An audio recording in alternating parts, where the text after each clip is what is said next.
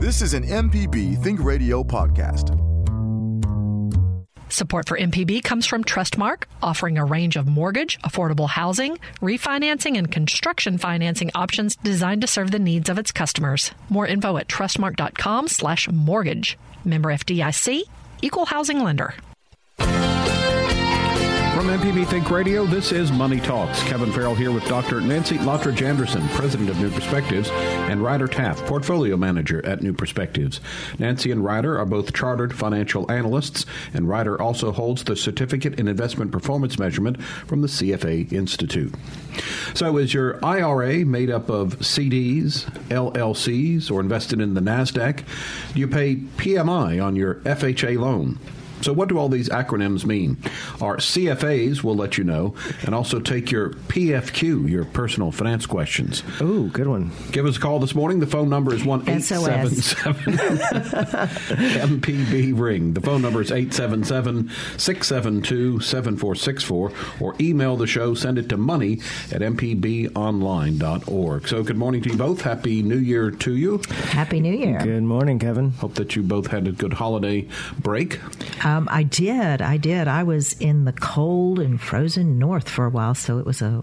It did feel like Christmas, but I was happy to get back to warm Mississippi.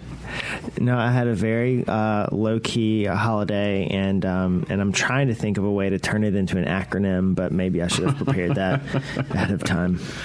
Uh, I did well. I, I, bought an air fryer. Uh, my mother sent me a check for Christmas, so I bought an air fryer. So tried it out. What have you fried? Uh, chicken so far. That's, uh, okay.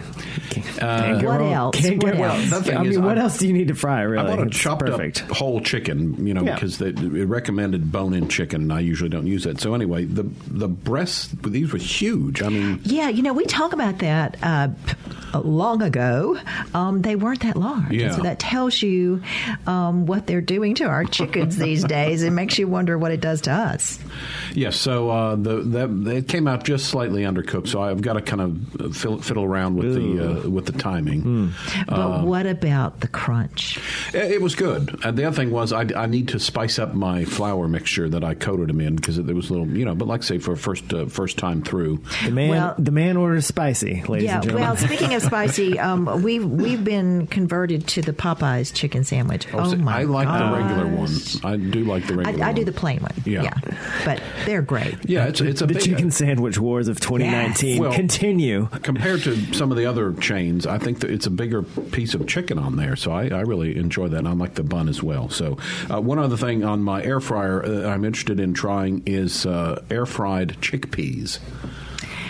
Now, Oh, that why sounds would interesting. you do that to chickpeas? did, did you think they were similar to chicken? Oh, I say I've not had them yet. I, well, no, I like hummus. I, that's the way I eat my chickpeas is usually mashed up. But I just No, I I've don't know. had, it- I've it had sounded- like crispy fried chicken. I mean, it's a, it's a little snack. I thought it sounded. You're not going to make a whole meal out of it, Nancy. well, you could because it's chickpeas. I mean, Well, that Yeah. salt them up there. Yeah, really? Maybe. All right. it'd be a lot of chickpeas. Hey, we have got a early caller on the line. What is their opinion on chickpeas versus chicken sandwiches? Let's hear it. Uh, we've got Britt from Vicksburg. Uh, good morning. You're on the air with us, so go ahead. make a whole meal out of it, Nancy. Well, you could because it's chickpeas. Ah, you need to have your radio turned down, please, so you can talk to us on the air. A air. lot of chickpeas. Hey, we have got a early caller. All right, uh, Britt, if you would have your radio turned down, we do have a slight delay, and so in order for us to talk to you, you need to have your radio turned down. And I really don't want to It's listen to very, myself. very And interested through the- being reminded of what we just said. Oh no! Uh, you can hear through the phone, and that way we won't have the echo. So, do we want to give him another shot? Yeah, okay. Uh, so, Britt, are you on the air with us?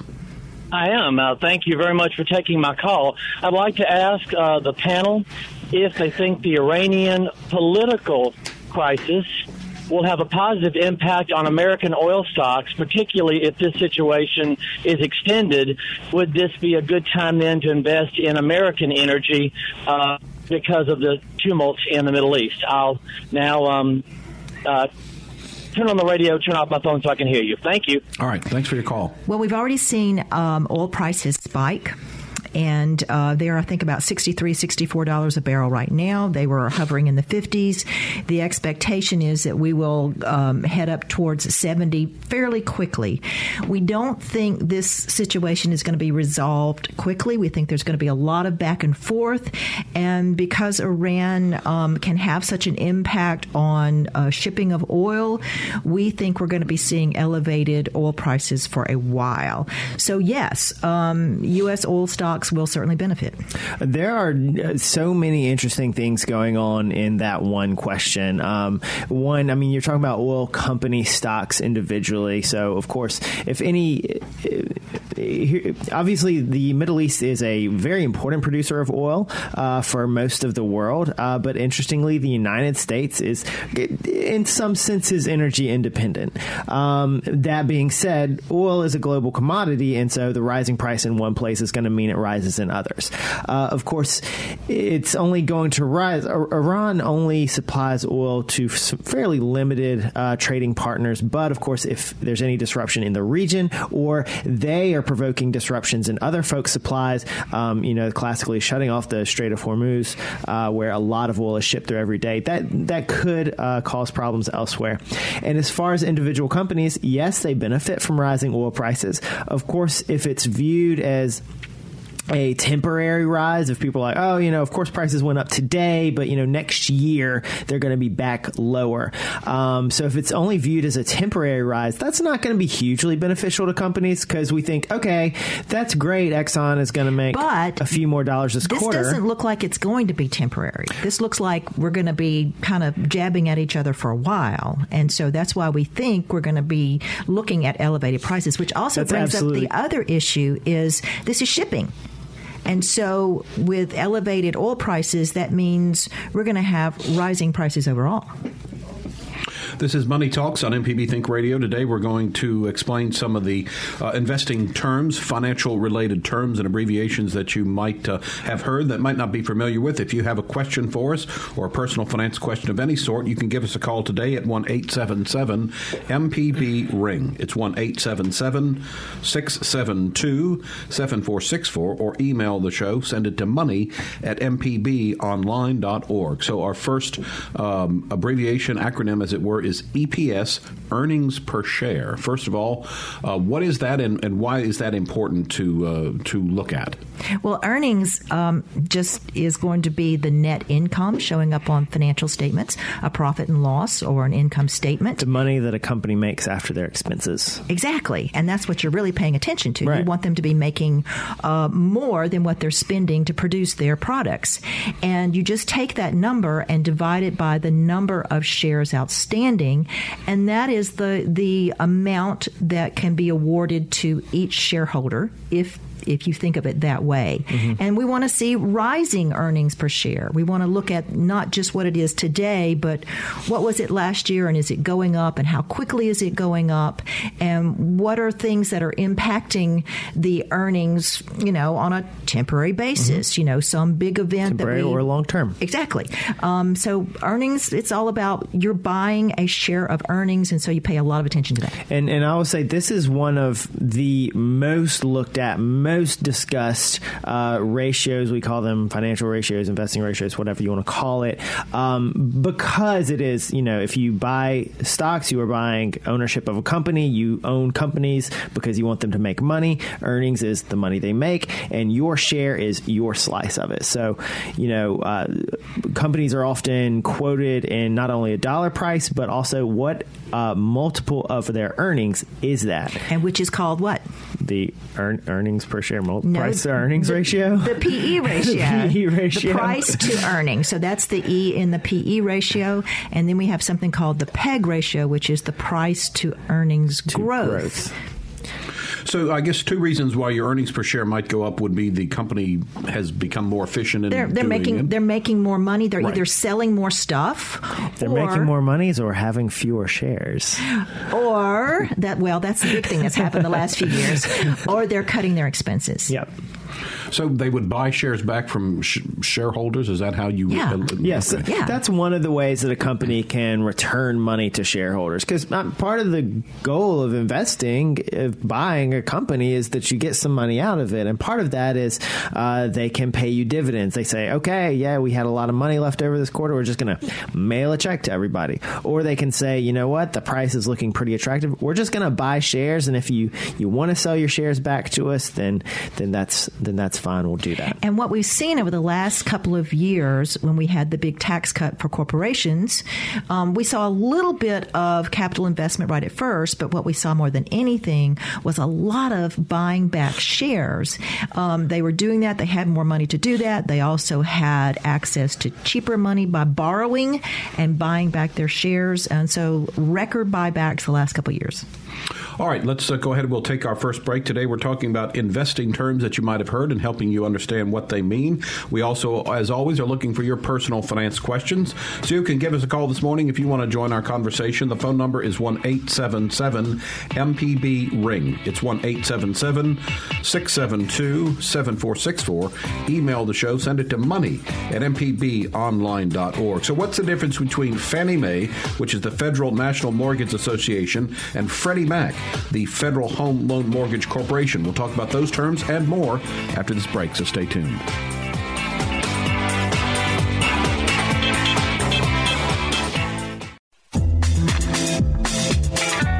Information presented on Money Talks is meant to provide general information about the topics discussed and is not necessarily the opinion of Mississippi Public Broadcasting.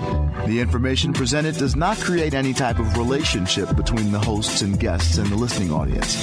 Please consult a financial advisor or any other qualified professional for guidance about your personal finance questions.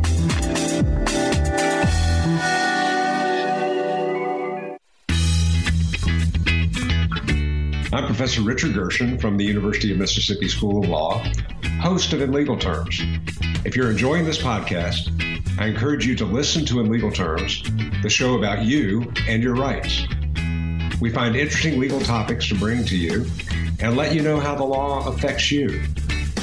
Find In Legal Terms on any podcasting platform on your smart device or on our website, inlegalterms.mpbonline.org.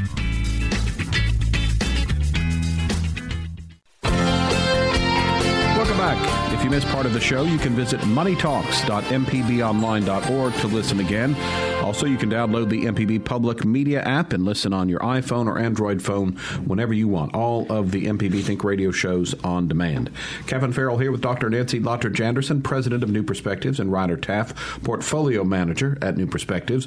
Before the break, we brought up Fannie Mae and Freddie Mac. They are government sponsored enterprises, GSE. There's another one for us.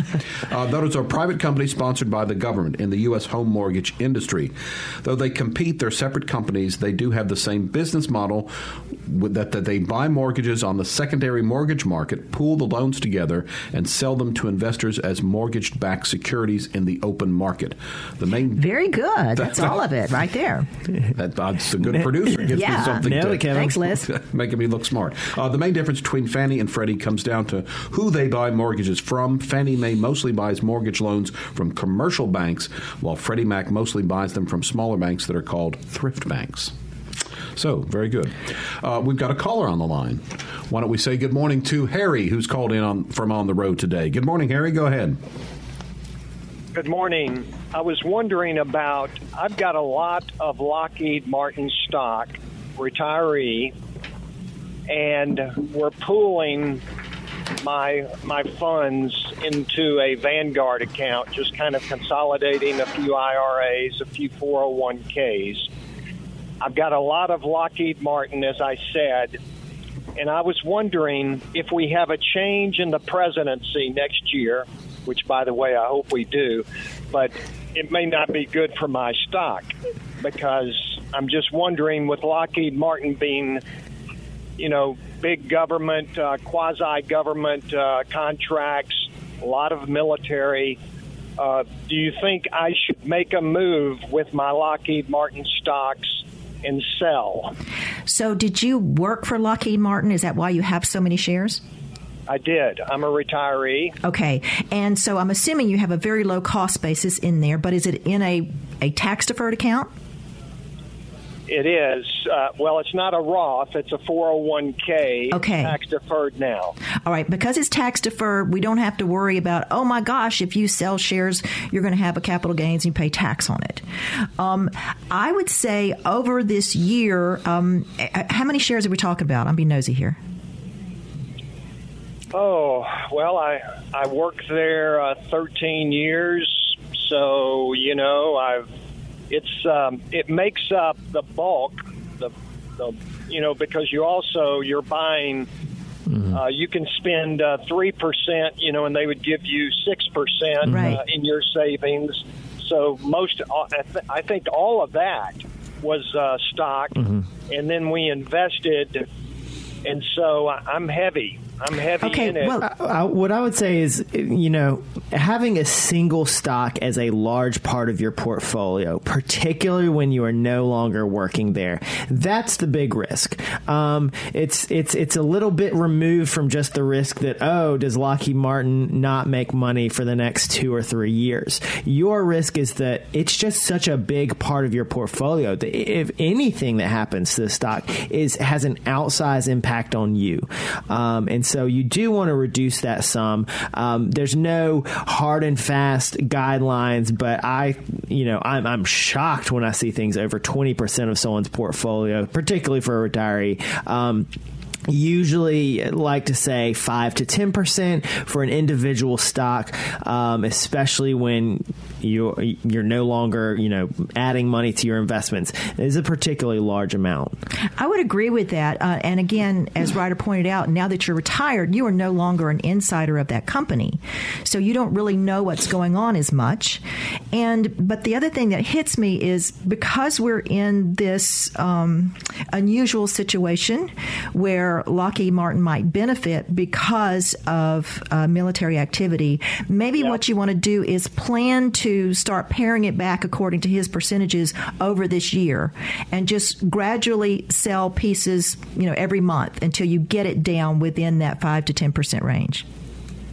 Gotcha. Um, may I ask one more question, please? absolutely when do is it 70 and one half age? 70 and a half when i when i must start uh, withdrawing some of my 401k Gosh, this used to be my favorite thing to talk about because 70 and a half was such a fun number and everybody hated it. Uh, but no, it's now 72. And I actually see our next caller has some questions about the very act that made this law. It's now 72. The year in which you reach 72 is when you must begin withdrawing from your IRAs, 401k, um, deferred, tax deferred type accounts. Unless you have already started drawing under the 70 and a half, you have to stick with that rule.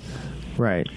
Thank you guys very much All right. Yeah, and and let me just throw some extra comments in about Lockheed Martin. Of course, you know, military contractor that's their big thing, uh, but it, a lot of government contractors have a tendency to keep making money, kind of regardless the situation. Obviously, if they're not, They- they have one big customer. not- they have one big customer, and they've been very good at insinuating themselves into the economies of every state, um, and so that everybody has an interest in uh, sending Lockheed Martin some money. But since we are on these fun acronyms, their EP, EPS over the TTM was twenty dollars and ninety cents. That's earnings per share of their trailing twelve months. Which makes their PE currently uh, 19.77. Pretty much in line with the market. Uh, we have all sorts of numbers. We got their PB, PC, PFCF. We've got debt to EQ. We've got um, EPS QOQ. You know, what do you want? I mean, I've Well, got I've which- got which brings back- LOL. I've got my ROAs, my ROIs. I mean, what do you want? if, if you want to be an investor, you need to understand financial statements. Oh, we've even got an ATR. I All have to look that one up. Let's go to the P H O N E. Uh, Kent's on the line from Mobile. Good morning, Kent. You're on the air with us. Uh, thank you uh, for taking my call. I'm really impressed with your knowledge of the alphabet there. Thank you so much. I've worked on it for several years. I bet.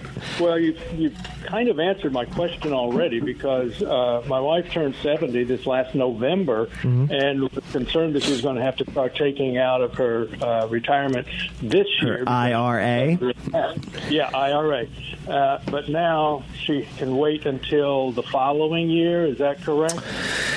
When does this kick in with this? Because this is It's- the Secure Act. So it start, which is another great acronym, which I think is recursive. I don't think- so. It's it's for um, so it starts for tax year 2020. So this year. So uh, again, like Nancy said, if you already started, uh, you're in it.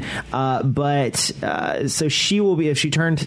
You said she turned 70 this past year in November. in November. So she would she would have turned 70 and a half this year, and then of course turned 71 this year. Uh, she will turn 72 next year. So 2021 that will be her start date. Um, that's that's one uh, one one thing to consider. People are always like, I, I know. I listened to how you phrase that. You said she will. Oh no, she will have to take. We were concerned she will have to take it, and and that's a real thing. People are sometimes, you know, especially if you have a large amount of tax deferred money and maybe you don't need the extra income, you're not already taking withdrawals. When you take that money out, because it is tax deferred, you have to pay income tax on it because that is income. I mean, this, this is the whole point. The IRS has, has so generously uh, allowed you to that tax break your whole life, and now this is when they come back and get their cut. Um, but if you think about it, the longer you delay it, the larger that account might get, and the more your withdrawals might need to be. So for some people, obviously, you know, you are a year off from starting these withdrawals, but for some folks who are many years off from those withdrawals, putting it off and just putting it off further and further is not necessarily uh, the best plan. Um, you know, sometimes it does make sense to pay a little bit of tax now so that you can avoid a lot more tax later. Um, so if you do have that on the horizon, uh, you know, it's it's best to kind of look at that situation holistically. Talk to somebody who can kind of run some numbers and see if you might benefit from uh, from taking out a little bit extra early.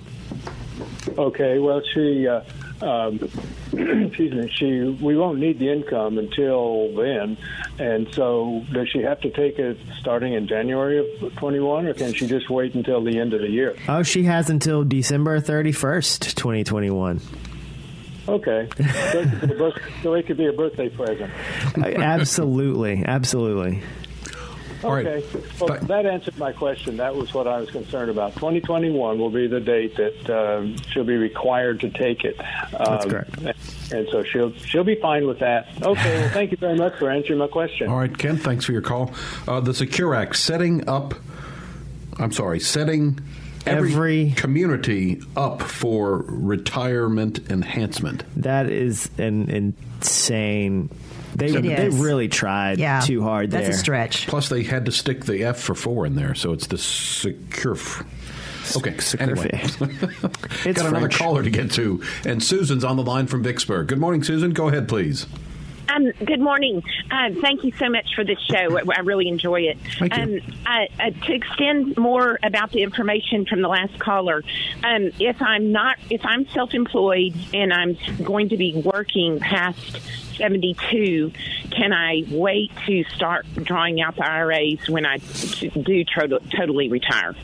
Because I don't need the money right now. I, I don't think you can. I think if, um, as long as you hit that date, what happens with a lot of people, if you're working, you're contributing to a plan, but then you're also having to do a distribution. Yeah. Um, so I'm, I'm assuming that's still how it's going to work under this new um, timeline. Yeah, I, I- will say, depending on the type of account you have, so there's you could have just a traditional IRA, you could have a SEP IRA, you could have a, a solo 401k of some sort.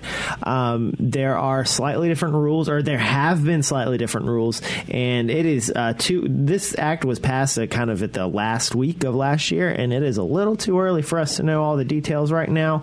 Um, but in general, yes, you you can you can now. One good thing thing uh, fr- from the Secure Act is you can continue to contribute to even just a personal IRA um, mm-hmm. beyond age 70 and a half. Uh, you still, but if you do that, like Nancy said, you still do have to take those minimum withdrawals. So it's just kind of a combination of it. And you can't net them against each other either. Right. Oh, okay. Okay. Well, thank you very much. I appreciate it.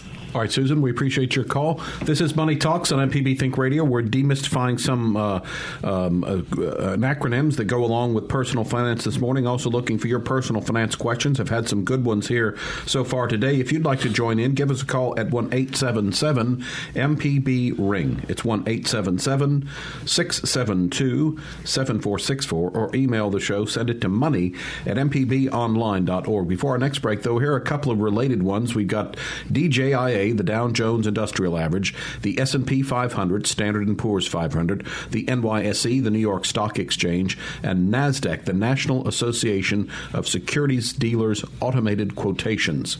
How are those related and how are they different? Well, the first two are stock indexes, and it's a way for us to measure performance. How is the overall market doing? The Dow Jones Industrial Average is the one that is is always prominent on the news, but it's a very simple index. It's been around for a long time and it's what we call a price weighted index. And they just took 30 stocks. They started off with 30 and that changes through the years because, you know, some companies disappear, some we add to it. Um, but the price per share determines the impact in the index. So right now, I think it's IBM. It has been IBM for a long time is the one that has the most impact on the Dow. So whatever IBM does, that's going to push markets and make it look like a bigger deal than maybe it is.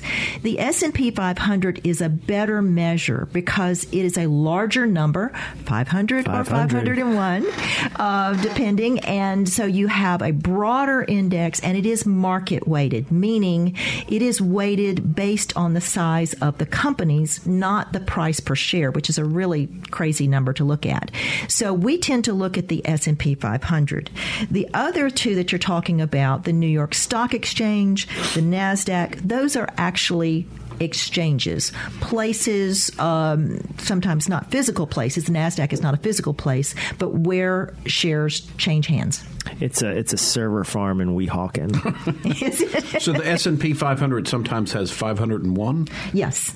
That's like the Big Ten having 11 teams yes. in football. I'm, yes. I'm, not, or Black Friday sales and, going on. And we, and we want, you know, they, well, we've, t- we've talked about the Black Friday sales. And here again, uh, they are monitoring this list because sometimes, oh, this company is, has fallen on hard times. We're going to kick that one off and we're going to add Take them while they're down. To Way to go, S&P. And anytime a company gets added to one of these indexes, their price is going to automatically go up because all of those managers who have to track those indexes have to buy them. All right. We are talking about some of the abbreviations connected to personal finance this morning and looking for your personal finance questions. It's time for another break. You can give us a call if you want to join in this morning. The phone number is 1 877 MPB Ring. It's 1 877 672 7464, or you can email the show. Send it to money at mpbonline.org. We'll be back with more of the show after this.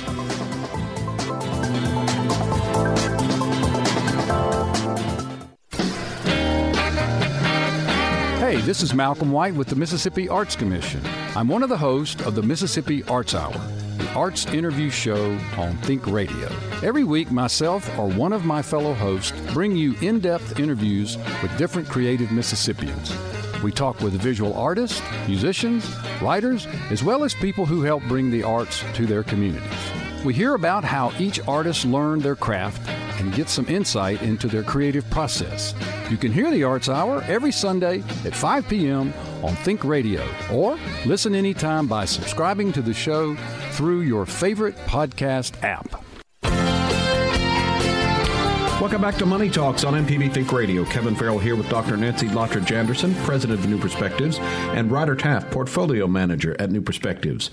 They're both CFAs, chartered financial analysts. Ryder also holds the Certificate in Investment Performance Measurement from the CFA Institute. Uh, in just a few minutes, we hope to talk about some of the titles that money advisors or managers can have and what they mean, but we've got a couple calls on the line. Great to ring in the new year with so many listener calls. We're going to start again in Greenwood. Troy's on the line. Good morning, Troy go ahead.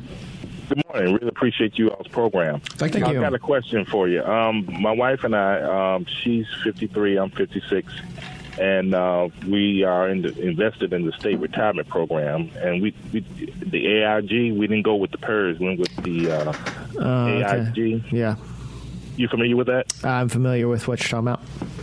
Yeah. Okay. Well, we we did fairly well because we went aggressive Uh huh. ever since we've been in it. Now we're thinking about pulling back, but also we're thinking about uh, it's a possibility we might want to retire early. hmm Would you all advise that? Uh, Yeah, so let me just back up a little bit and explain because I know we always have a lot of uh, state employees who, who call in, have questions, email us.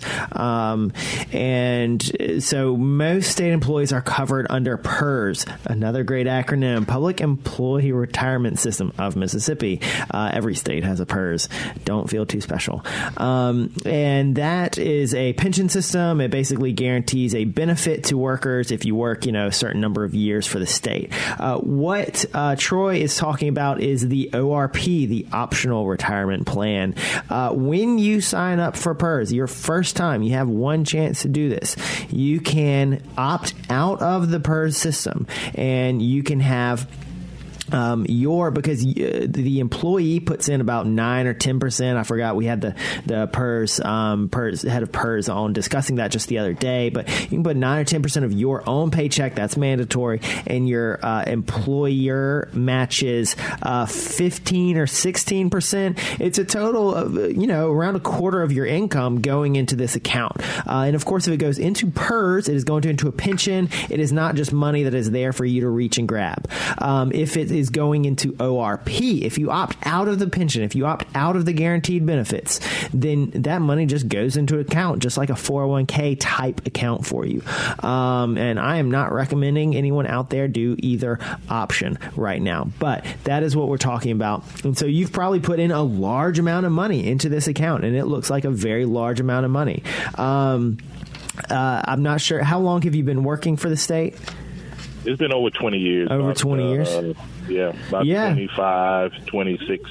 That's awesome. So, I mean, you're, and, and like you said, if you've been investing aggressively, particularly these past 10 years, uh, you've Right. Probably, yeah, really you've done really well. And so, uh, you're probably looking at a pretty good account size. And what I would say is your ability to, and here's the thing I'm a huge fan of retiring early. I mean, that's the whole point of working hard and saving a lot of money is so that you can stop working hard and stop Right. saving a lot of money. And so you may have reached that point. You, you hope you've reached that point. I hope you've reached that point. Um, but that calculation is going to, you're going to need to sit down, uh, either with a good head for the numbers and a good spreadsheet or uh, somebody who can run those numbers for you and say, okay, how much are you going to need uh, every month? And, and what does retirement mean? Does it mean you totally stop working and just like live in the Bahamas? Or, you know, are you going to work part time? Maybe you need a little extra income to supplement what you're withdrawing from your account, you know, what you're making. Um, but there's a lot of questions there, and it's basically going to say, like, how big are these accounts? How much money can they actually sustainably generate for you? That's always the question. Can, I share something else with you? Yeah, go for in it. regards to Yeah, that. absolutely. Um, um, well, well, a couple of things. I want to know: is it time now to put it back into low? Ah, yep. Okay. And, and, and and also, we're, we're looking at uh, if we were to do this, we would still work. Uh, Okay. We would just do other things. In fact, we would even consider opening opening a, our own business. I, I guess we want to do it while we're still healthy and able to move around well and enjoy it. Because uh, when we look at 72 or 71, um, that's just that's, a, that's a long way away. You're still a young a man, long- Troy. well, know, I'm worried about you know, you know, you got health issues that can come up. There are a lot of things that can come up when you're in your 70s, and I'm just Mm-hmm. saying, you know, I, I feel comfortable where we are as far as financially, Yeah. and I'm just thinking about just uh, you know taking that back and doing something else. The economy is good, you know. Mm-hmm. Uh, I don't know. I, I'm just trying to get see what you all uh, recommend, or at Absolutely. least see your opinion. Right, absolutely. Um, and what I'll say about you know is you know you've been aggressive. Is it time to kind of dial back that risk? That decision is based largely not on where are stocks right now? What have stocks done for the past few years? That decision is going to be based largely on um, what risk can you afford and uh, what risk do you need to afford. Um, so, particularly if you're looking uh, at you know leaving very stable employment um, and possibly starting your own business, which you know we're very confident in ourselves, but that's a risky well, thing to do. Health insurance is an issue. Health, ins- yeah, that's going to be an issue for you. So you're going to need you're going to need some of this money. Um, if if you're going to be needing some of this money, then you do need to be more conservative. Um, investing okay. aggressively is not the place where you put money that you're going to need money uh, that you're going to need for the next few years. And okay. if some of this money is money that you're going to need in the next few years, then that needs to be much more conservative.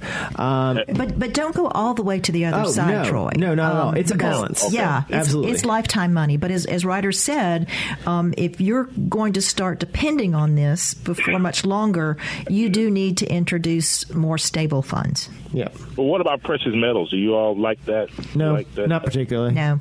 No, not no. not advised. Okay, well that was a quick answer. All right, well, I appreciate y'all, and I, and I appreciate the service that you all. Uh, absolutely, right. Thanks. Uh, great to Thanks, talk to Troy, you. for the call. Let's uh, move on next. Elizabeth has called in from Memphis. Good morning, Elizabeth. What's your question for us? Oh, good morning. I am learning so much from your program. Good. Thank you.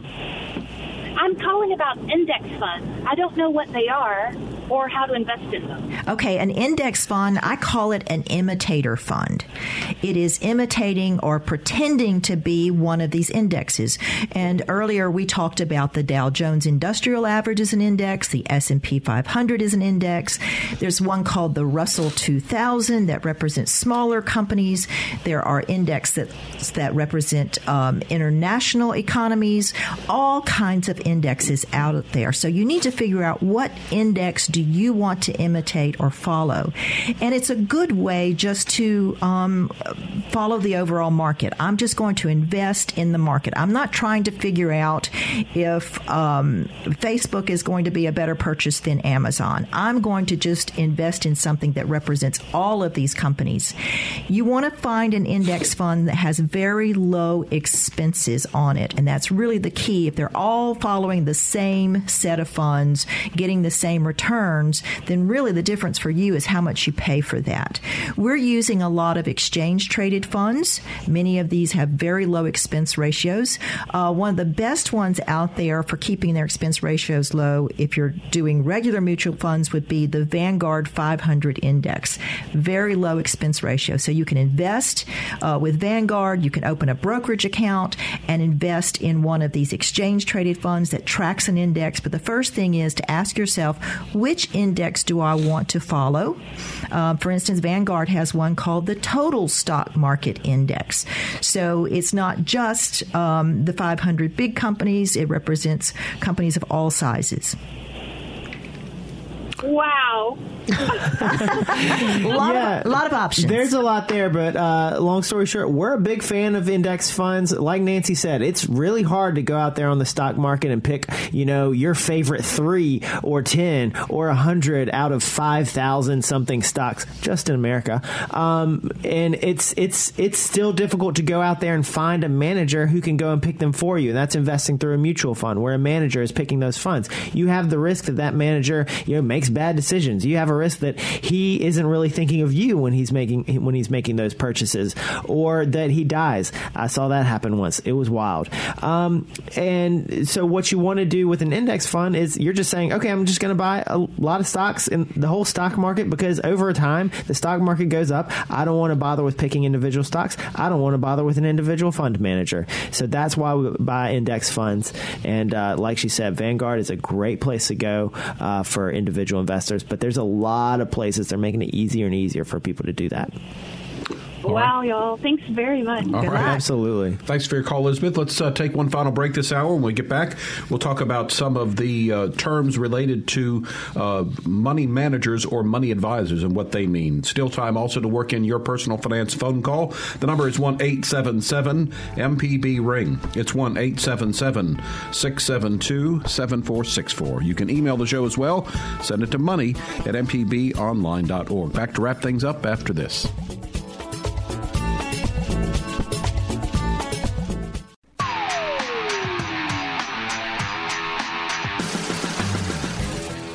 Allison Walker, the Lady Auto Mechanic, host of AutoCorrect.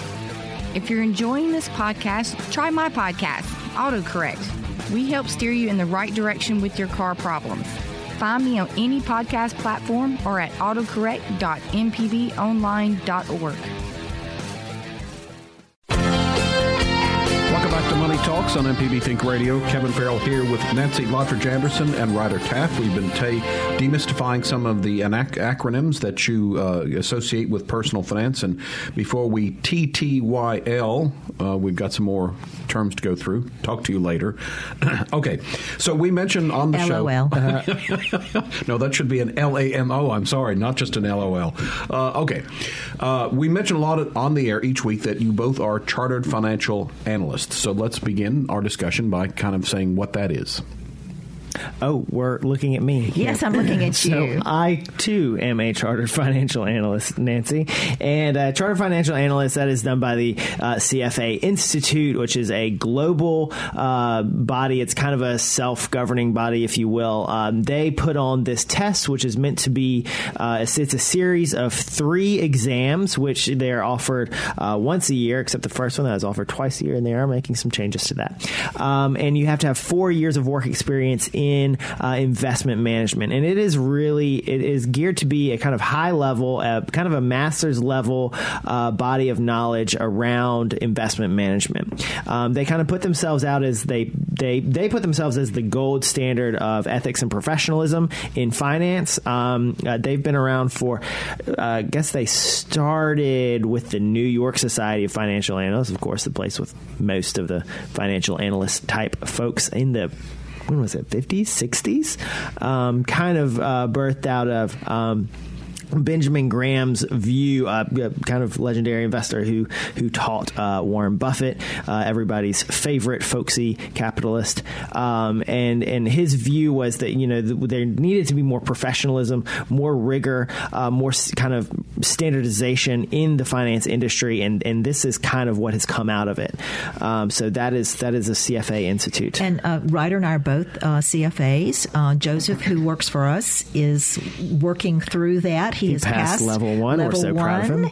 And he has his stack of books for level two. Every time I pass by him with the books open, I break out into a cold sweat, thinking I, I don't think I could do it at this advanced age. But yeah, So, uh, when is he going to be on the show? I don't know. I don't know. Hmm. I guess that depends on our producer. All right. So obviously, then uh, at CFA, you know that the person is knowledgeable and experienced with financial planning.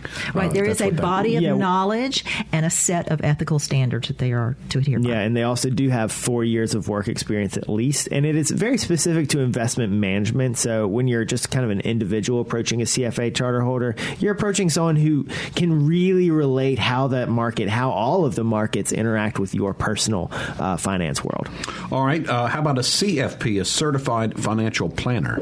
Uh, certified financial planner. Uh, I think we're obligated to note that they are a big sponsor of NPR shows. I don't know if we have to say that or someone has to say that. Um, they are a, a fairly rigorous um, kind of test and work experience process, similar to the CFA, except they are more tailored towards kind of personal finance issues. So uh, they have components on, you know, do you, you know how to analyze if somebody needs life insurance. You know what types of accounts are appropriate for different situations. They have seven different components. It's kind of all about building a financial plan for an individual. So that's that's what they're geared towards.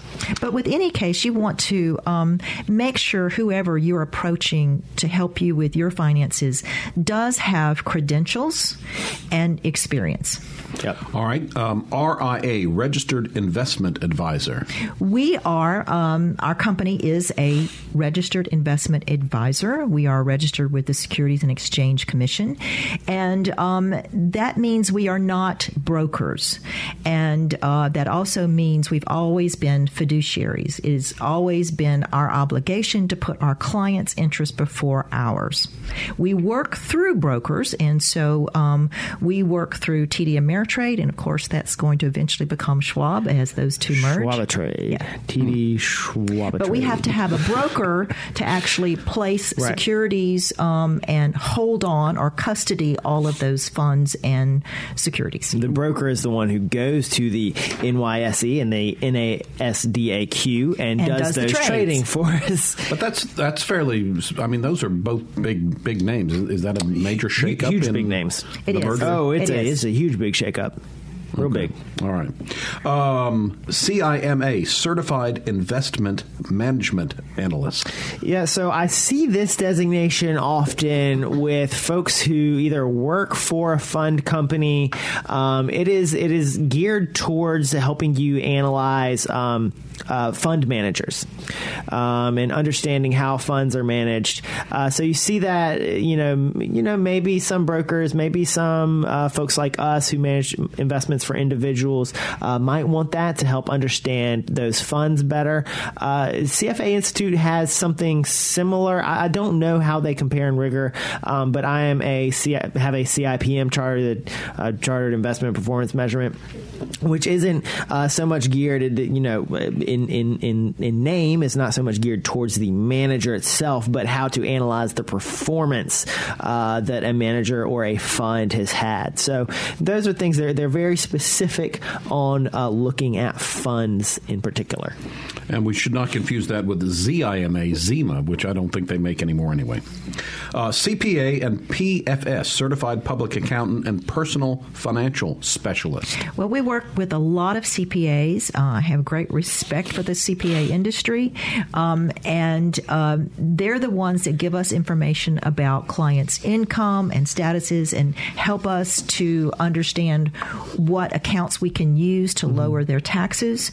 And uh, so we work closely with them. And I always encourage people when you um, have or, or have a need to for help with your taxes to find a CPA. Uh, that is accounting specific. Uh, in the PFS, that is kind of uh, further education in the CPA field for folks who work with individuals, so they can kind of help them with a little bit of financial planning as well.